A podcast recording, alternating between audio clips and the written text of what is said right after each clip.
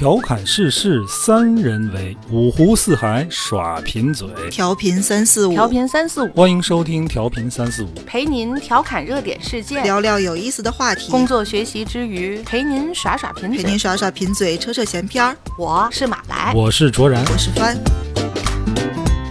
大家好，欢迎收听调频三四五。烦死！大家好，欢迎收听调频三四五，我是卓然，坐在我旁边的是马来和帆。大家好，说说正事儿。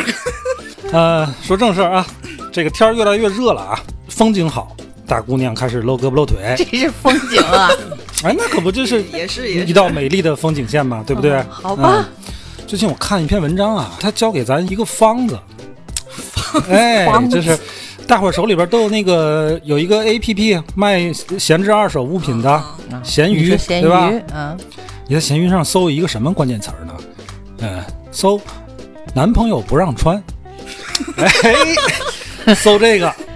啊，你们就知道会搜出来什么东西哈，就是那种薄透露短，哎，就就这样的衣服有一堆，对，有一堆。你看上去吧，那些衣服都挺正常，并没有。比如比如说这种哎一字肩的连衣裙啊，嗯嗯，小热裤、小短裙啊，呃，或者说就你看着就是很普通的一个连衣裙，然后你你点进去，他说这个就显得太性感了，男朋友不让穿，这叫什么穿衣自由？嗯嗯，穿衣自由，穿衣自由这个话题，我们聊一聊啊。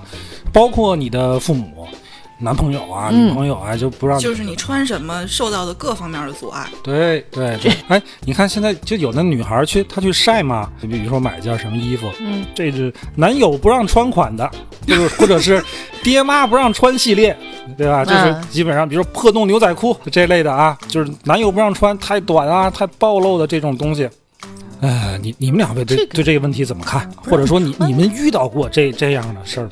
马来，你这每天出门，立成哥管你吗？没那么闲，很放心，没那么闲，敞开的穿是吧？我我主要也不整那个，像你说的那个，我们年轻时也没有。我你看你这一身上上上下这个这这破洞，你别胡说八道。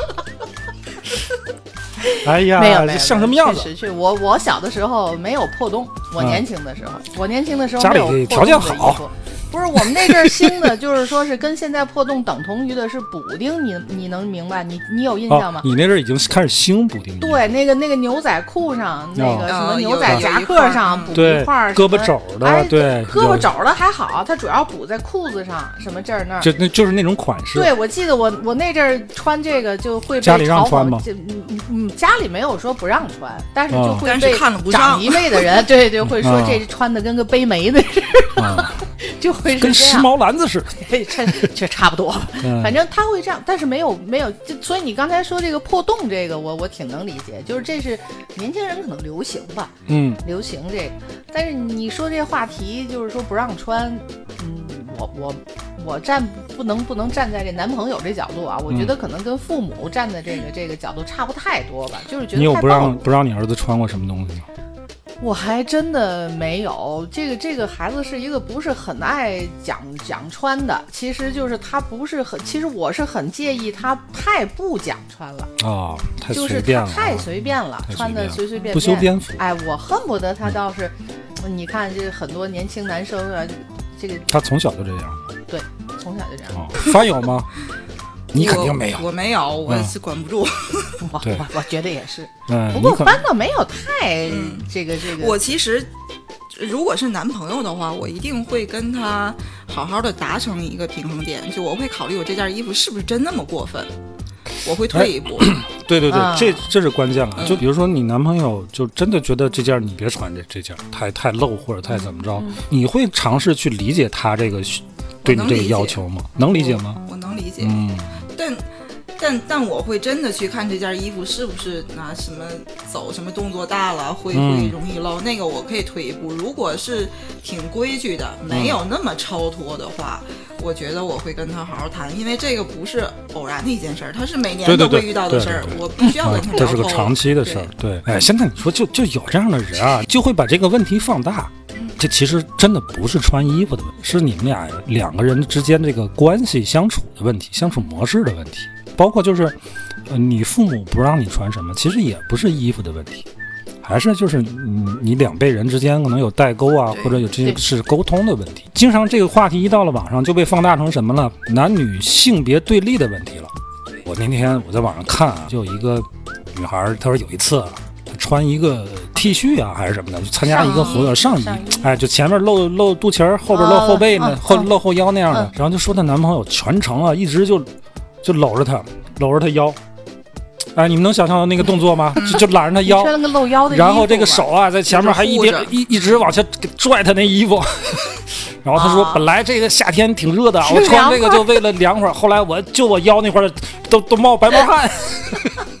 哎，觉得又好气吧，又好笑，又还觉得她挺可爱的。那这个小女孩是觉得你们就透过这个描述。”你们能哎，你们其实能看出来，他是在撒狗撒狗粮，对，他是在享受这这个事儿，对吧？他们他们俩没有这方面的矛盾，哎，这个东西其实就是两个人相处模式。有的人就会上升到，嗯，下边有留有留言说这个。啊，明明是那种很扭曲的控制欲，被你们就理解成幸福和甜蜜。你们这是什么什么什么什么表，什么什么奴。还是有一小部分确实是特别大男子主义，控制欲比较强，不排除有这一部分。但是大部分的小矛盾还是上升不到这个程度。对，你看我是男的，你会有吗？我没有那么严重，就是他有时候有些衣服可能会就是比如说领口稍微大点儿。我会告诉他，你看，你这今天这衣服，你注意点啊，低头或者干嘛的，我顶天就是这个，这就可以。哎，对，但是但是我很理解那些当男朋友的啊，对女女生这个要求。你们觉得这是这是一个什么心理？保护欲还是什么控制欲，还是占有欲，还是什么？有的在网上说是不是物化女性？没没没，我更觉得更更多的，这你这这词儿说的就太过了。我觉得应该是有保护的心理吧。你发觉？我觉得这就很单纯的就是，别不好意思说，就是控制欲。对呀，我是男的，我承认啊，这就是控制欲，控制欲可能大于保护欲。但但这是一个男女关系里很正常的，没有问题。但是这里边有些极端的啊，就是那种就是控制欲特别强，什么事儿都要管你的人。那那那，咱不讨论这种啊，就是说他平时还好，就是到夏天对你的这个穿着，啊，有要这是什么呢？我跟你说，这个男人对你。这个自己女朋友或者老婆的这个穿着，他有一个安全级别。这个安全级别最低的一级就是，他不想让别的男人看。嗯，哎，因为都是男人，那点事儿他都懂。他走大街上，包括我在内啊，看见大姑娘露露大腿，呵，都是风景。对不对？那是风景。我上来就说了，他不想让他女朋友或者他老婆成为风景，成为别的男人眼里的风景。这是一个安全预警，但是这个安全预警级别比较低。因为他其实他心里也知道，就哎，就是让别人男人看了可能也出不了什么事儿，这是一个，就最低的一个安全级别。再往高一点是什么呢？比如说这女孩穿的一个无袖的这么一个上衣或者是连衣裙，她那个胳膊这块儿啊，嗯，就开的那个洞也比较大啊，我懂，嗯，会露出一部分内衣，嗯嗯，哎，你们知道我作为一个男人，我看到之后是什么感觉吗？不知道。我就觉得这女孩特别不讲究，我一点都没有就是就那种会撕的那种欲望没有，我就觉得哎有点煞风景，就不利索。包括有的领子大露出那个内衣，你有的女孩穿的特别低的低腰裤内裤都露出来了。哎，可能现在有的就还真有有的有的一种穿衣风格，哎，就是那种对，特别是啊，那另说，那另说，但是有的确实露出来的就是那个显得常规内衣，不那么雅观。你你说那种能露出来，那可能就是他真的哎，能露出来好看的，对对对对，薄款的。但是有的就是那种哎，肉色的啊，或者什么，就显得不稳。哎，就是 大能明白明明白吧哈？就是就是穿的衣服不讲究，哎，不得体。嗯，我会把头扭过去，我觉得不好看，而且我觉得不雅观、不讲究、不精致。或者是说他对自己的风格或者是穿衣服的把控不是很精准。对，但是就哎就这种级别的啊，我觉得就比刚才那个安全级别要高一等了。就是如果我老婆要穿衣服出现这种情况，我绝对不让她这样穿出去。嗯，因为你这样的，你像我看着我就觉得就哎，这这女的太不讲究了。那可能有的他会勾起一部分人的那种窥私的欲望，因为你暴露的，对你暴露的是你比较隐私的东西，对，真的是把你内衣暴露，你不像你刚才你们说的啊，就有的那个内衣就是为了哎露出来外向外展示的，好看，对，不是那个意思，对吧？这是我觉得是第二个安全级别。再往高的一个安全级别啊，就是，呃，比如说这个衣服也呃也没暴露这个隐私，也很得体，它就是短，就是薄，就是透，就是性感。那怎么办？就不让穿。这种啊，就是他真的是有这种保护欲望的。深圳地铁上其实什么“世界上的所有的好看的裙子，你们随便穿，色狼我们抓”，这是深圳地铁那个警察的这个广告。不能这么说吧？哎，说的是好，但是你能做到吗？对吧？你地铁坐到，别处呢？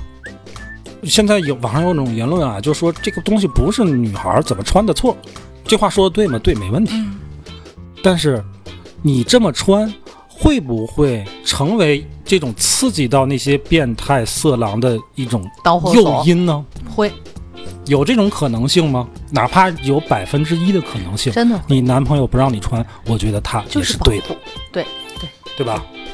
我跟你说，我老婆她是没有这个问题，她每天开车上下班。她如果到夏天，她需要坐公共交通工具，坐地铁、坐坐公交车，我绝对不会让她穿太暴露。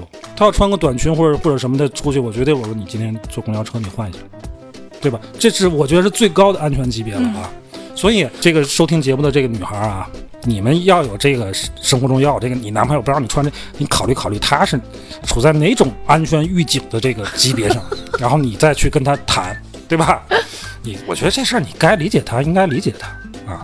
我也是觉得是。刚才你们提到了一个控制，这个是深层次的分析，可能更多的地方，简单的平常过日子来讲，就是个安全两个字，然后就是个保护。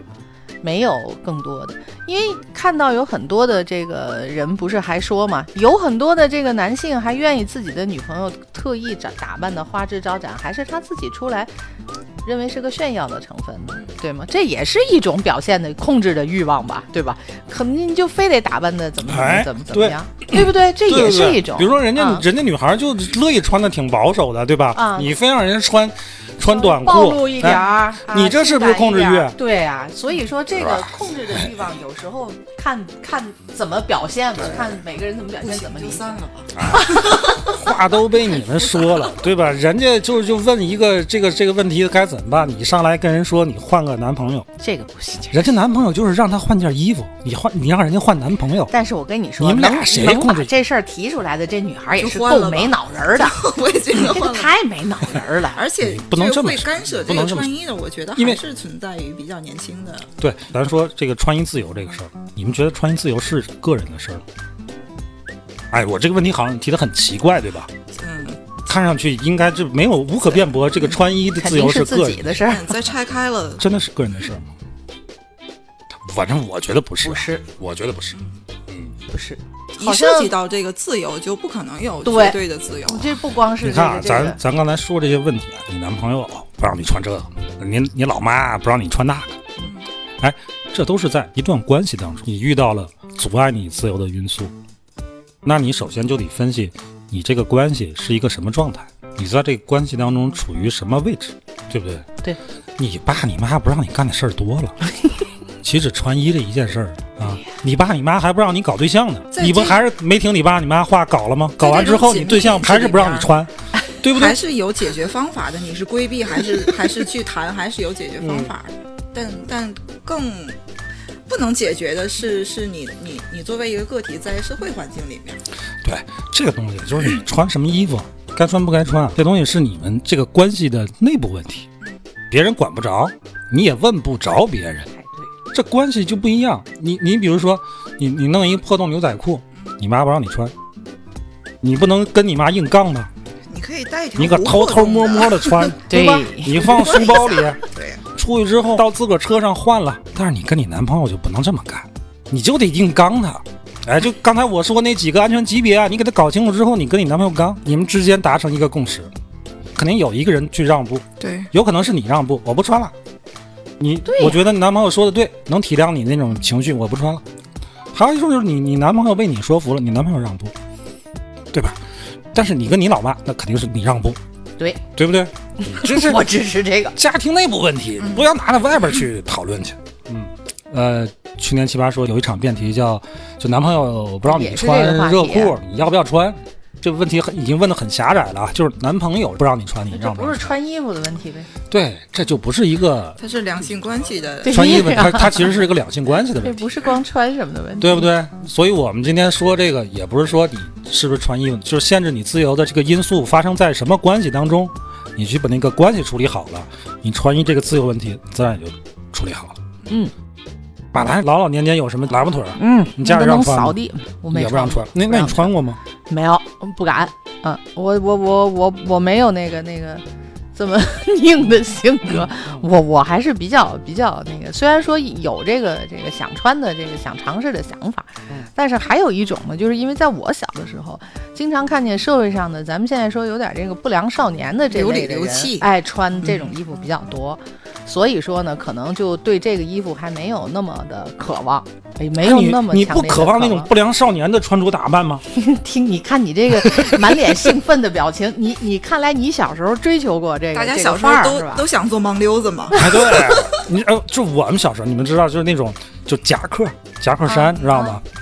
不不好好穿，穿的挺好，把把把它往后一甩，哎，能能理解吗？前头还就就这个领子已经甩后甩到后脖那儿去，嗯嗯，流流气的这样，你就特喜欢这样，你敢这么穿啊？哎，我们这个就比较方便，就是你上学从家出来的时候，你可以你穿好走半道，然后过去开始来这个往后一。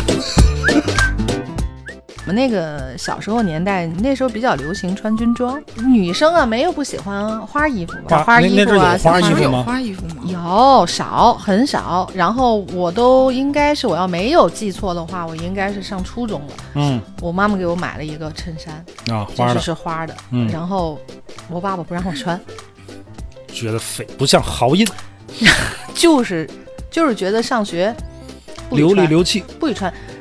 花，我问你，花衬衫，对，他就认为就就是单色的。咱说偏了，咱说穿衣自由，你这咱现在说那个事儿，那阵都没自由，他只能那么穿，没别的。那也是一种自由了。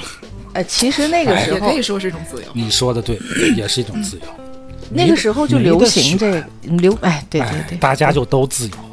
现在你看选选择太多了，这什么事儿都出来啊！你看穿汉服，人家天天上下班都能穿，不也是自由？你说的好吗？对不对？对我有一个那个比较年长的一个大姐的朋友，嗯，她有一天就跟我聊，她说你你快给我出出主意。她的女儿很喜欢汉服，啊，她是会穿着去上班的，嗯。嗯，她女儿是幼儿园老师，嗯，他觉得这个是不行，不可以。嗯，我给他的建议是，我说你当然绝对不能就是直接阻止孩子，你就不能这么干了，嗯。我说这里面需要搞清楚的一点是，他是真心的喜欢这个程度，嗯。嗯，对这个爱好有一个非常长远和坚定的意志，那我觉得你就不要管了，嗯，如果他处在那种叛逆的状态，他觉得有一个这种小众的爱好是一个很酷的事儿，嗯。不太确定是不是真的自己很真爱的那种爱，他只是跟风去跟了一个他觉得很酷的小众文化。嗯，如果是这样的话，他每天这样穿着汉服上班，他是会受到我们讲的这个秩序的一些限制的。嗯，他会自己退下来的。我说，所以我我的建议，对我的建议就是你你不要就不要干涉，就是还是让他自己去体会。嗯，嗯。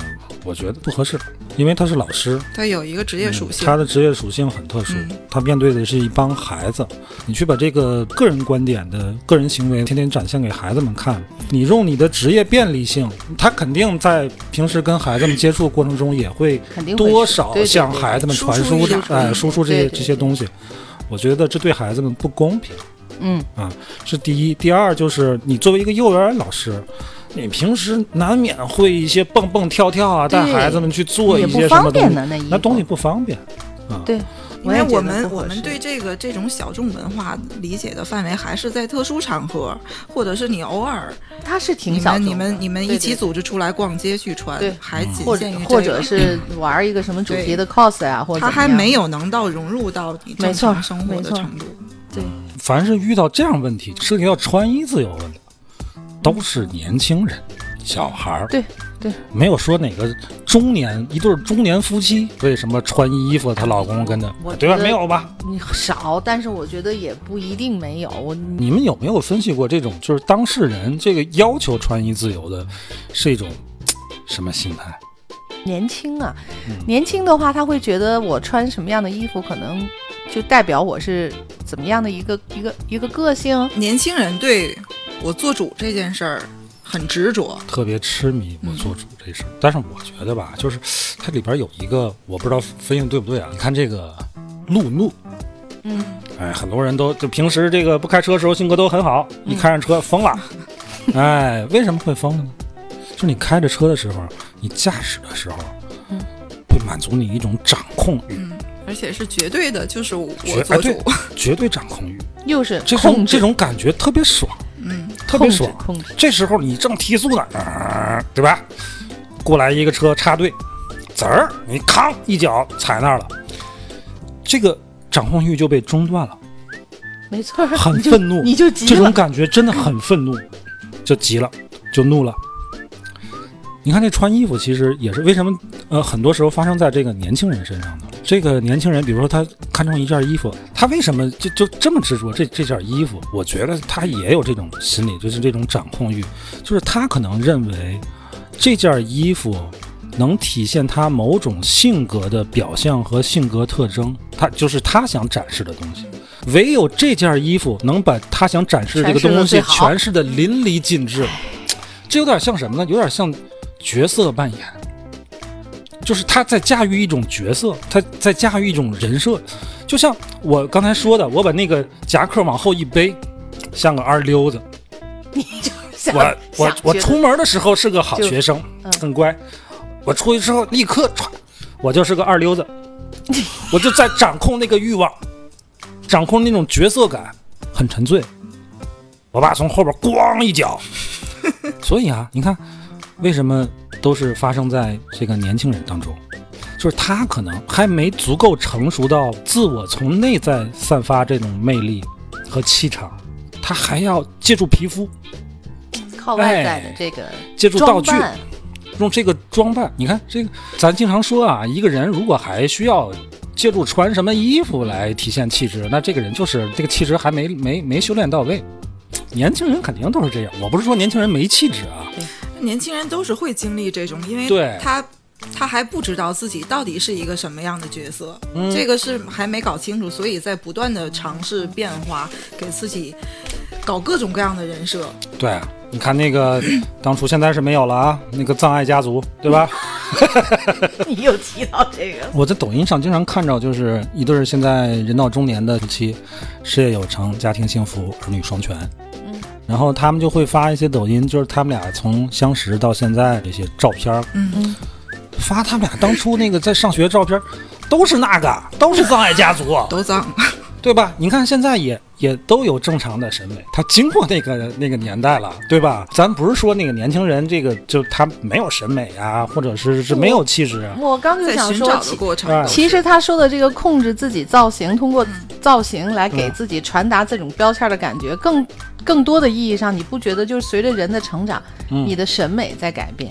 除了审美的一个形成的阶段之外，还有一个问题就是，我们说年轻人就暂时界定为大学毕业或者是快要毕业，嗯，就刚从大学出来、嗯。刚步入社会的这一段儿，你知道这一段儿年轻人他刚刚拿到了一些他认为的自由，嗯。我我我终于可以自己给自己做一点主了，嗯。他会使劲的去挥霍这个东西。哦，你看到到到我三十岁，到你四十岁，实际上我们掌握的自由更多了。我们不管从从经济上还是家庭关系，从各方面我们获取的自由更多了，但是嗯我们反而做什么更谨慎了。呃，帆说这个特别对，就是他在那个那一刹那，他给自己制造了一个假象，他拥有了自由。对他当时能理解到的自由就是那样对，啊，所以他就努力的挥霍这种自由。这确实确实这样，现在总我年轻是时候就是这样。我也觉得啊刚刚挣钱的时候，嗯，好像买其实那阵儿东西也好、啊，屁都自由不了，年轻人很很很更不要说车厘子自由了。哎，咱说自由，一定是在一个语境下和一个前提条件下去讨讨论自由。你比如说穿衣自由，它也肯定也不是绝对的自由，对吧？你要非要绝对的自由，你拥有穿衣的绝对自由，那别人就拥有不穿衣的自由，那就对不对？乱了。自穿衣自由包括穿衣和不穿衣，对吧？那那些在街上裸奔的，人家那是在追求自由，嗯，警察就不能逮人家。这这跟那个 婚姻自由一样嘛，对吧？你婚姻自由还受婚姻法那个限制呢，对吧？你不能跟这个结完之后再再跟那个结。我你说我婚姻自由啊，不是这么玩的，对不对？嗯，当然我们说穿衣它没有法律去去限制，没有，但是这个社会上不是所有事儿都需要法律去约束你，嗯对吧？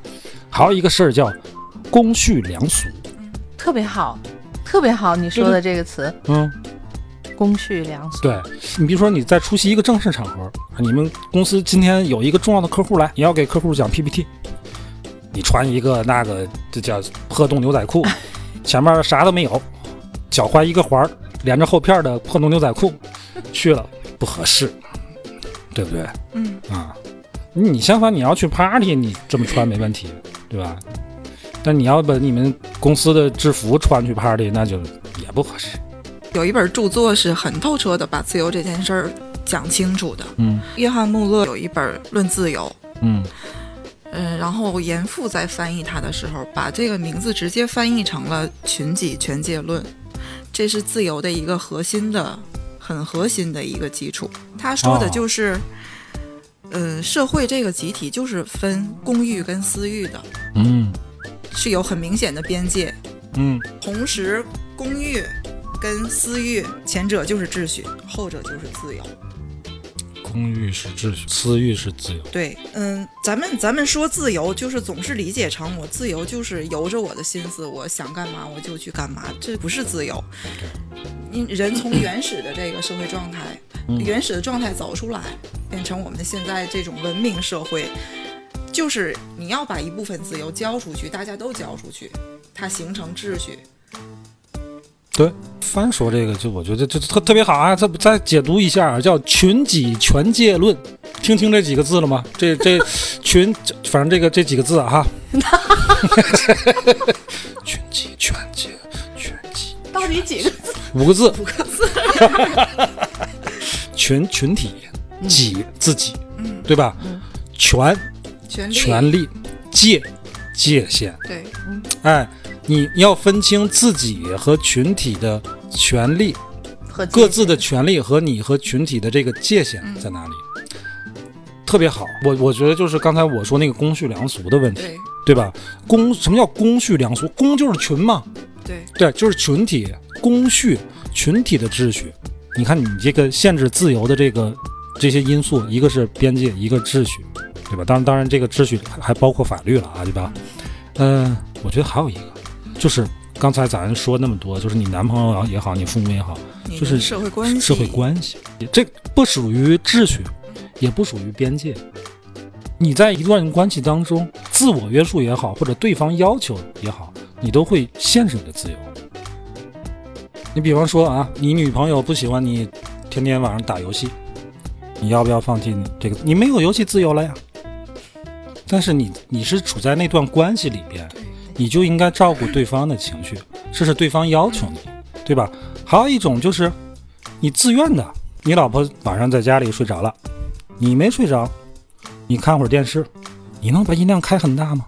不能吧？不可能啊，那你放放弃音量自由了，你放放弃观影自自由了，对不对？太多自由了。啊，你看，就你就拿我说，我老婆最近就是她那个脸上过敏嘛，嗯，这个日子又到了吃海鲜的时候，嗯，放弃海鲜自由，我真的我已经好几年放弃海鲜自由，放弃海鲜自由了。对，因为我觉得，呃其其实我我老婆也不爱不太爱吃海鲜，我完全可以就是我我自个儿吃，我买回来我自个儿在家吃，但是我觉得那样不好，那我觉得这这是我自愿放弃的，人家也没要求，就是你你为什么我自愿放弃？因为我处在那个关系当中，对吧？而且很在意对方、啊，你会自愿放弃一些对呀自由，这没有什么绝对的自由。你说我馋吗？我真的馋。我特别理解。所以所以你看，我们我们我们会觉得追求自由是为了让自己活得比较的自在、舒服一点儿。呃，其实越是成熟的人，会越选择再好好衡量这个自由要不要坚持，是要坚持要出让。说的特别好，所以这结果我们其实常常都是因为我。放弃了一些自由，反而获得了一个很很平和的一个生活状态。对啊，所以你把这些问题说清楚，你再回头去看咱们刚开始说那些就是要穿衣自由的，你再考虑到这个秩序因素，考虑到边界因素，还有考虑到你的关系因素之后，还有你你你对方那个那个刚才我说的啊，这我不知道我那个理论成不成立啊，就那三个安全等级，你再去考虑考虑你的这个穿衣的要求。是真的需要那么坚持的吗？如果你仍然觉得我要坚持也没有问题，但你但是你要想好，你会为你的坚持放弃一些东西，这是肯定的。哎，我说这话可能会有很多人喷我，因为现在就刚才马兰你说了，网上太多的文章要我们要遵从内心，哎，follow your heart，对吧？啊，你不要在乎世俗的眼光。不要被什么道德所绑架，你要自自己去做自己，都是毒鸡汤。你在没有认识这个世界的时候，你还没有认清楚你周周遭的关系和你在这个关系当中的位置的时候。你 follow 谁呀？而且这类的文章，我觉得就是看到的人，咱们姑且不是说他是怎么样对这个这个作者是对这个世界有怎样的认知，我觉得都是说我们应该不能偏颇的去从单方面去理解这个。我们全且把这个写这些这个这个文章的这些作者，他有他的呃好的一面，但是从很大的角度上来说。嗯，人是要适应这个，让让自己能够在这个社会当中，在你这个生活当中能去舒服的话，你势必会要放弃一些，肯定是很多你自己认为你本来想坚持，但是你会心甘情愿放弃的话，确实像帆说的，你会生活的更舒服一点。不是说这个应该要打击年轻的人人的这种理想主义和自由主义，我这个东西每个人年轻时候都有，你年轻时候要真没没点这个东西啊。你可能都过不好你这个年轻时代，但是现在这个信息发达了，你接触的东西太多了。如果到处都是鼓吹这种所谓的自由主义的话，你真的会迷失自己。还没看见大地，你就已经飘了。咱回到穿衣这个这个事儿上来说啊，我们刚才提到葬爱家族，在那个年代、那个年纪的时候，他认为那样就是好看，就是美。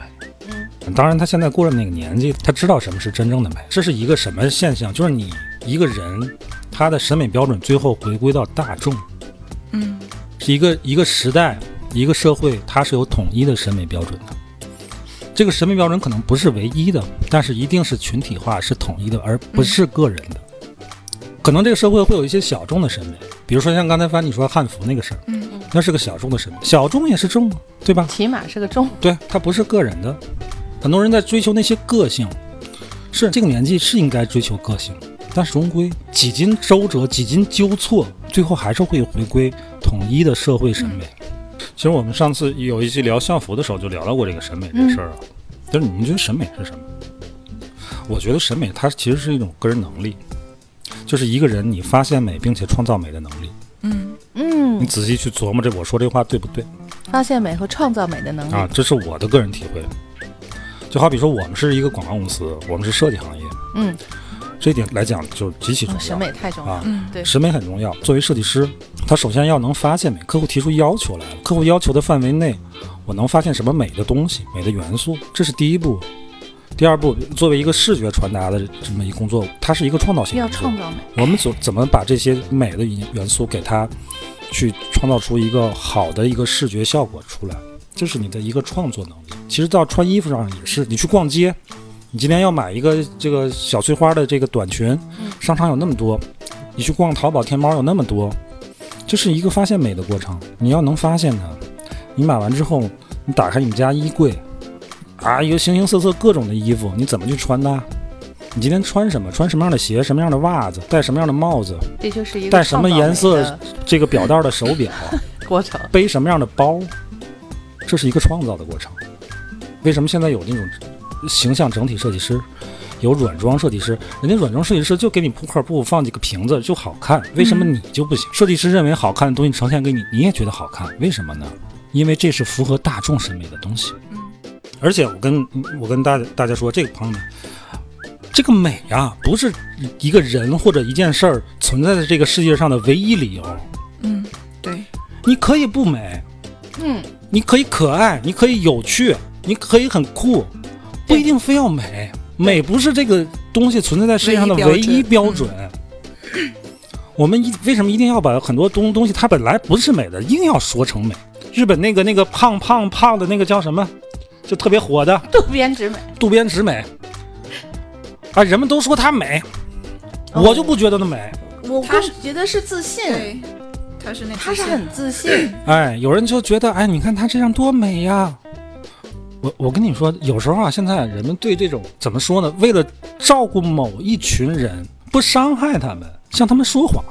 你你能明白我要表达的东西吗？我知道你想说什么，我知道你想说什么。这两天美国闹这这个这个黑人运动，前两天被爆出一个事来，一个印度小哥考一个美国名校，连考几年考不上，因为这个名校对亚裔的学生的要求的分数线特别高。结果这个印度小哥出了个什么招呢？修改自个儿的 ID，把自个儿装成一个黑人。录取了，因为他们黑人的录取录录取线这个非常低，就是他给你一种虚假的尊重，你不要这样，这个社会怎么了？为什么不说实话了呢？你按现在这个这个审美来讲，我觉得那个那个叫什么渡边渡边直美，她真的不是美，但是不是美有没有没关系啊？她很可爱，她很自信啊。她还是有魅力的。哎，这样说对，她有魅力，魅力。但是你硬要说她是美，她那张照片穿同款的衣服，她跟一个高挑的模特站站一块儿，有人说，你看同样美，你眼瞎了吗？或者或者我们说这个美就是就是一个泛指，她就是有魅力。不，呃，她我我我我认为这个这舆论上的说的美，她她是说她这个外在美，哎，外在美。但是外在她那这按现在的普世标准，她真的不叫美。你可以说她有魅力。嗯，这个人有我，我还说我们那个嗯高中老师都特别有魅力的，那那都是老头儿，那跟美是挨得上边吗？挨不上边，他就是有魅力。你说那个渡边渡边渡边渡边 直美，名字里有美，对吧？有魅力，有，我承认。也可爱，很自信。但你一定说那叫美，我就不同意。怎么了？为什么不能说实话？但是你夸一个女生说美也没有问题。你这个这个，咱们可以引申到说是她，但是我不觉得说渡边之美美是一个对，好像是弱的这一方的一个。我觉得这个话，你普通老百姓来说没有问题。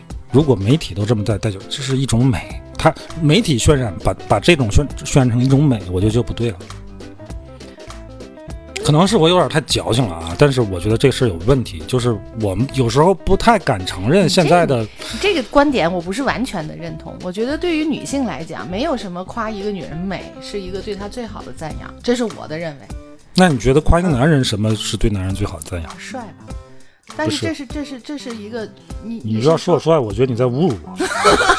那你 你你你可没少我们平常说你今天这身打扮很帅啊。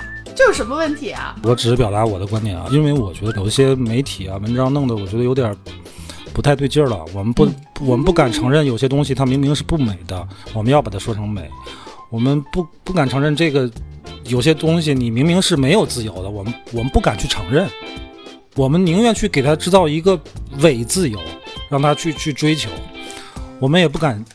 告诉年轻人，这个世界上是没有真正自由的。这怎么了？这不可怕，这是正常的。我们的秩序，我们现在这个这个社会的秩序是牺牲了很多人的自由换来的，这么一个稳定的秩序，让大家都能，大多数人都能都能很好生活的一个秩序。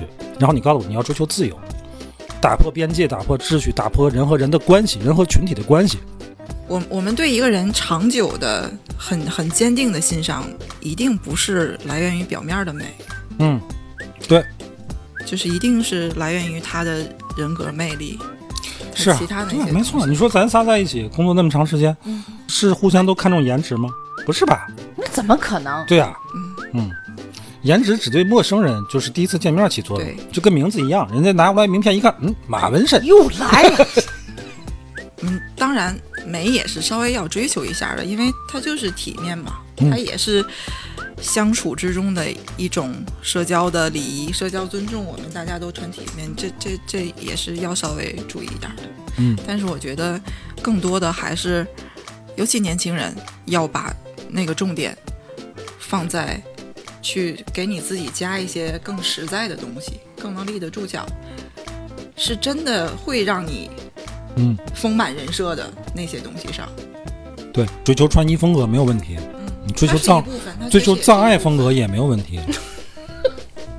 你别笑，真的，就你就说，嗯人家当年那个藏爱跟我当年那个衣服往后背有区别吗？没有任何区别，都是一样的。追求一个跟这个社会格格不入的一种风格，那那个年轻时候他就要经历那那段时间，你现在就要经历跟你的男朋友吵架，你要穿热裤，你你要跟你妈吵架，你要穿破洞，你要经历这些东西。我不相信你到四十多岁的时候，你妈都六十多了，你还跟你妈说我要穿破洞，你妈还给你缝上，不可能了。